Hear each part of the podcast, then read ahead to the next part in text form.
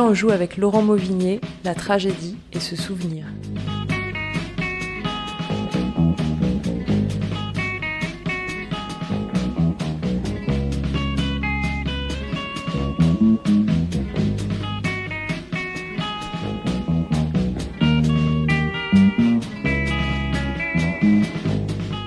Bonjour, je ne suis ni la bibliothèque municipale des Capucins, ni la librairie Latonne, bien qu'elle soit comme moi située dans le quartier de la Croix-de-Pierre à Rouen.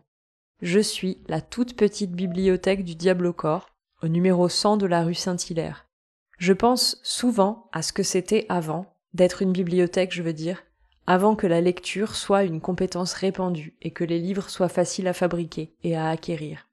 Bien sûr, ça devait être pas mal d'être la bibliothèque d'un monastère, avec des ouvrages encore plus rares que précieux, traduits patiemment par des moines, copiés avec grand soin, jalousement protégés des incendies et des inondations. Mais est-ce que je n'aurais pas manqué l'essentiel? Est-ce que j'aurais pas envié mes homologues populaires faites de petites brochures reliées en papier d'emballage bon marché qui faisaient des kilomètres à dos de colporteurs pour finir déchiffré à voix haute au coin du feu lors de veillées collectives? Est-ce que j'aurais préféré être dans l'éternité des idées et des grands récits, ou dans la chaleur fugace d'une histoire frivole, passionnante et partagée Étude silencieuse ou récit échauffé Choix cornélien. Il y a justement un livre qui se situe de la même façon au carrefour de plusieurs types de textes, romans, théâtre, poèmes, et qu'on ne sait pas si on préférerait le lire dans un silence recueilli ou le beugler de toutes ses forces. C'est celui-là.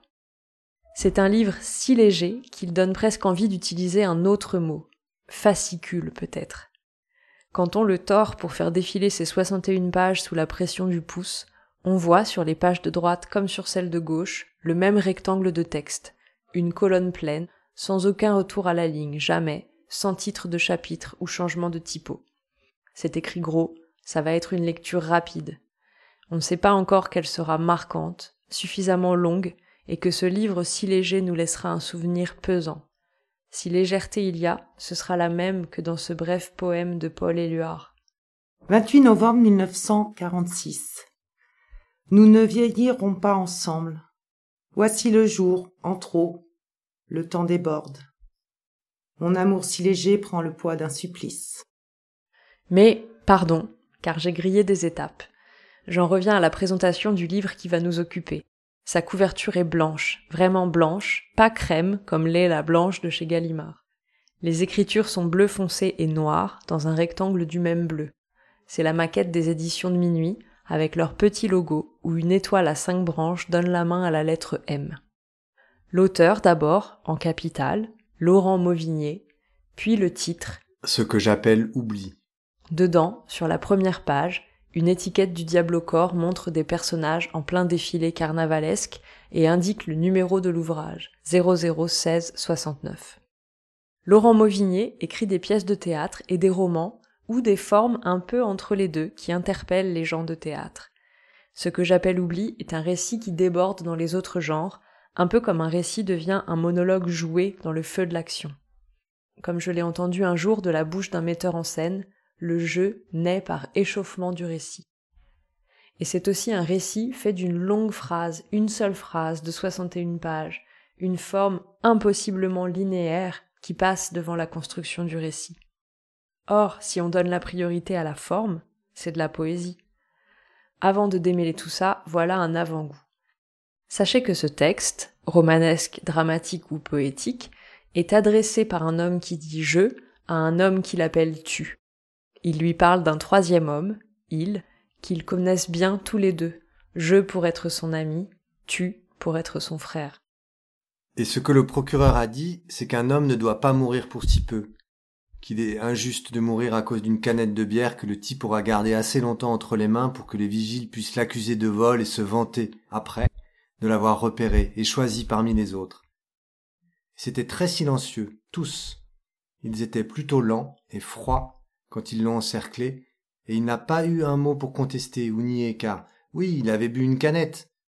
Et il aurait pu les remercier de la lui avoir laissé finir, il n'a pas dit un mot. Et dans ses yeux, il a laissé le jeu ouvert de la peur, mais c'est tout, tu comprends. Il avait juste envie d'une bière. Séparons le vrai du faux. Le vrai, c'est qu'à Lyon, en 2009, un homme a été battu à mort par les quatre vigiles d'un supermarché dans lequel il avait ouvert et bu une canette de bière. Ce qui est faux, c'est que ni Laurent Mauvigné ni personne l'ayant aidé à écrire ce livre ne connaissait l'homme en question ou son frère. Je ne sais même pas s'il avait un frère. Mais ce qui est vrai, c'est que cet homme avait quelque part quelqu'un et que c'est ça que ça fait, d'éveiller des souvenirs d'enfance ou d'insouciance, impliquant celui de tes proches qui est mort sous les coups de quatre allégories de l'ordre et de la loi. Ce qui est faux, c'est les détails, qui par ailleurs peuvent être vraisemblables et fonctionner comme des détails vrais.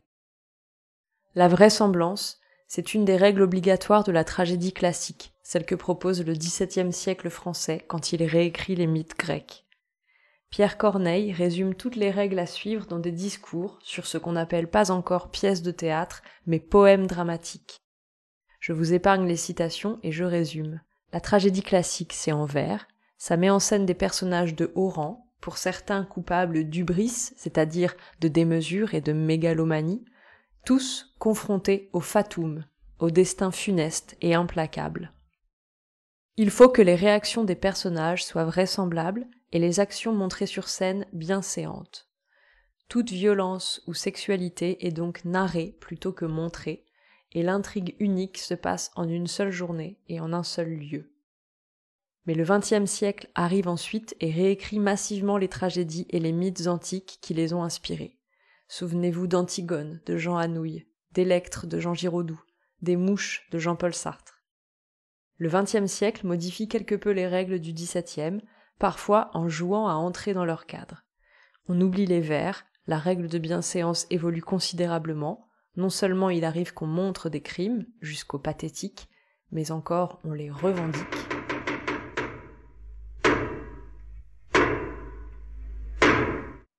C'est bon, le moyen m'apporte peu.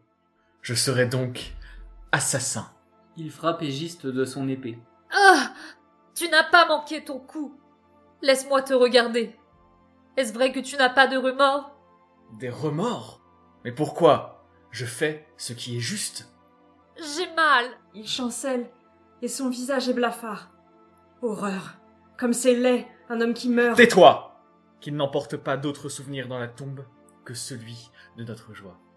Soyez maudits tous deux. Ah, tu n'en finiras donc pas de mourir? Il le frappe, et Giste tombe. Prends garde aux mouches, au reste. Prends garde aux mouches. Tout n'est pas fini. On intègre des personnages non nobles et modernes, on aborde les passions humaines sous un angle moins moral et plus politique. Mais il y a toujours le fatum. Il est même souligné, explicité, visibilisé. Voyez par exemple le jardinier dans Électre de Jean Giraudoux, qui repousse les Érinies déguisées en petites filles en s'exclamant C'est effroyable, le destin enfant. Ou encore le tout début d'Antigone de Jean Anouilh. Voilà. Ces personnages vont vous jouer l'histoire d'Antigone. Antigone, c'est la petite maigre qui est assise là-bas et qui ne dit rien. Elle pense. Elle pense qu'elle va être Antigone tout à l'heure, qu'elle va surgir soudain de la jeune fille renfermée que personne ne prenait au sérieux dans la famille, et se dresser seule en face du monde, seule en face de Créon, son oncle, qui est le roi. Elle pense qu'elle va mourir, qu'elle est jeune, et qu'elle aussi, elle aurait bien aimé vivre. Mais il n'y a rien à faire. Elle s'appelle Antigone, et il va falloir qu'elle joue son rôle jusqu'au bout. C'est de cette tragédie du XXe siècle qu'hérite Laurent Mauvigné et son lecteur. La tragédie où on regarde des personnages qui vont mourir, sans se permettre de douter de cette issue. Il s'est souvenu de comment il en a bien profité quand même avant d'être mort. Oui, c'est vrai, malgré ce que d'autres te raconteront, malgré ce que tu penseras aussi et que ta femme te répétera, parce qu'elle croit tout savoir, elle, et les autres aussi croient tout savoir, tout comprendre. Ils diront que ça devait arriver, mais ça ne devait pas arriver. Et lui, avant d'être mort, je te le dis à toi parce que tu es son frère et que je voudrais te réconforter, comme lui aurait voulu le faire de temps en temps te dire que la vie n'a pas été pingre avec lui, crois-moi. Rassure-toi de ça. Alors, qu'est-ce que ce que j'appelle oubli a encore de la tragédie, lui qui n'a même pas été écrit pour la scène? Il n'est pas en vers, mais si je peux me permettre, au XXe siècle, la poésie tend elle aussi à ne plus être en vers. La longue phrase unique sans ponctuation est une forme plutôt rattachée à la poésie contemporaine. La vraisemblance est totale, dépassé même parfois par la vérité de l'événement. Grosse différence, celui qui meurt n'est pas coupable d'ubris, du péché d'orgueil ou d'avoir défié l'ordre du monde. Il a en effet juste bu une bière qui n'était pas encore à lui. La dimension morale de la tragédie n'existe pas, il n'y a pas de leçon à tirer de ce récit brutal. Les assassins sont coupables d'ubris, mais le récit ne nous expose pas leur punition. Même quand il nous laisse entrevoir les questions des assassins, elles concernent l'avenir des assassins. N'ayez pas peur. Être coupable, on n'en meurt pas. Ça vous rongera peut-être, on ne sait jamais. Même si aucun de vous n'a dit qu'on ne doit pas tuer un homme pour si peu. Non, parce que vous avez seulement pensé Putain, je vais foutre ma vie en l'air à cause d'un sale petit connard Et l'idée de la prison, et l'humiliation pour les enfants à l'école, des fils d'assassins, c'est ça ce qu'ils ont fait de leurs enfants et qu'ils porteront comme une injure à leur avenir, des fils de tolards, de voyous? Et si on les met en prison trop longtemps, est-ce que leur femme prendra un amant? Est-ce qu'ils deviendront pédés s'ils passent trop de temps en prison avec des hommes malades comme eux, de savoir la vie se faire sans eux, dehors, avec les femmes qui continuent à vivre et à sortir pendant qu'ils rumineront les mots du procureur? Autre nouveauté par rapport à ce qu'on appelle tragédie, on sait bien que notre héros va mourir, il est même déjà mort au début du texte, mais son fatum se dédouble. En plus de celui qui conduit à sa mort physique, il y a celui qui avait mené à sa mort sociale, déjà en train de survenir au moment où il reçoit les premiers coups des vigiles, et voué à s'achever lorsque l'effet fait divers sera passé l'oubli. Et qu'est-ce qu'on fait contre l'oubli? On se souvient, on rend hommage. Et là, c'est la deuxième forme qui apparaît, celle dont pourrait relever pourquoi pas ce que j'appelle oubli. Une forme poétique, vous l'avez compris, celle du tombeau. Le tombeau, c'est le prolongement poétique de l'épitaphe, un poème pour un mort, afin que ses actes, sa gloire, ou plus simplement son existence résistent à l'oubli. À la Renaissance, le tombeau est toujours un ouvrage collectif rendant hommage à une personne illustre, roi ou reine, à la rigueur poète. Au cours des siècles suivants, et c'est un comble, il est oublié. Il renaît à la fin du XIXe et au XXe, mais c'est plus rarement un recueil collectif. Il concerne toujours les illustres de leur temps, donc au XXe plutôt des figures de résistants. Vous n'avez réclamé la gloire ni les larmes ni l'orgue, ni la prière aux agonisants. Onze ans déjà que cela passe vite, onze ans, vous vous étiez servi simplement de vos armes. La mort n'éblouit pas les yeux des partisans. Des anonymes, ou à peu près, se voient également dédier des tombeaux, notamment les compagnons ou compagnes de poètes. Paul Éluard, que vous avez entendu au début de ce podcast, est de ceux qui ont le plus pratiqué le genre, lui qui a écrit les tombeaux de quelques résistants, ceux du groupe Manoukian ou de Gabriel Péry, ainsi que de sa femme Nouche.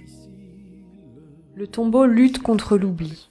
Il doit précisément réinscrire le défunt dans le monde des vivants en lui redonnant un corps, un esprit ou des caractéristiques, rappeler des événements de sa vie ou son lien particulier à une communauté toujours vivante et bien sûr parler de sa mort.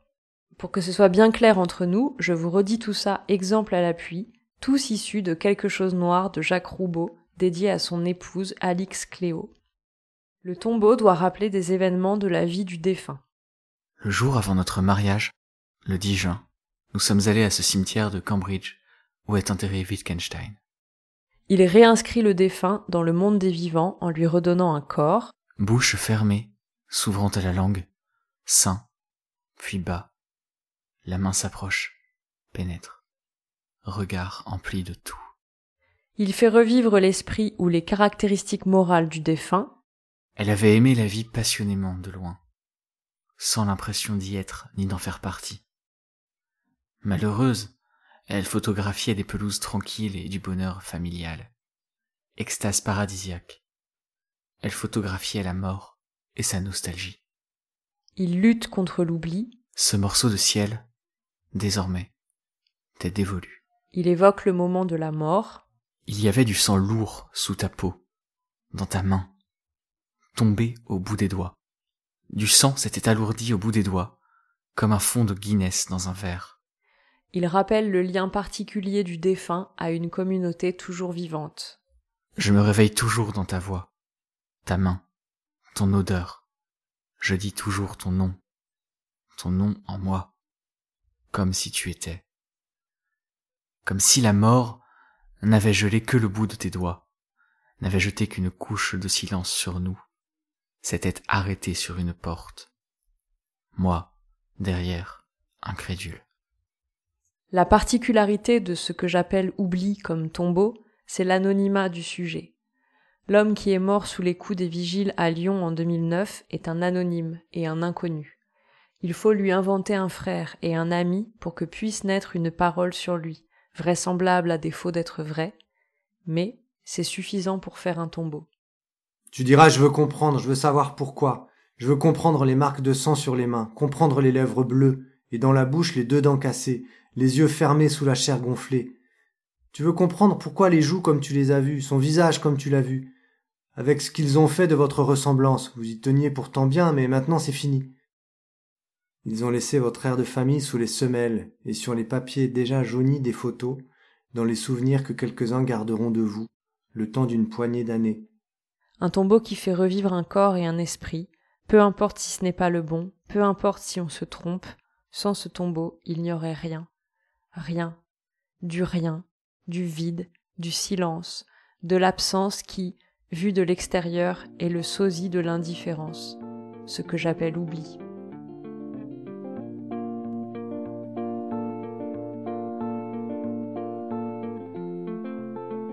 Si vous voulez découvrir par vous-même toute l'histoire de ce que j'appelle oubli, tragédie sans morale et tombeau d'un inconnu, éteignez tout de suite ce podcast. Si vous êtes encore sceptique ou trop curieux, j'ai un dernier extrait pour vous. C'est sur celui qui est mort, et c'est un effort pour se rappeler de comment il en a bien profité quand même avant d'être mort. Il ne sera plus effrayé de la peur de mourir comme il était parfois.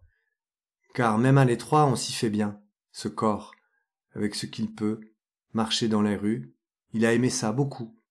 Des heures et des heures, à ne plus sentir la douleur dans les jambes. Oui, je l'entends dire J'ai aimé me protéger de la pluie sous le store d'un magasin ou dans une cabine téléphonique.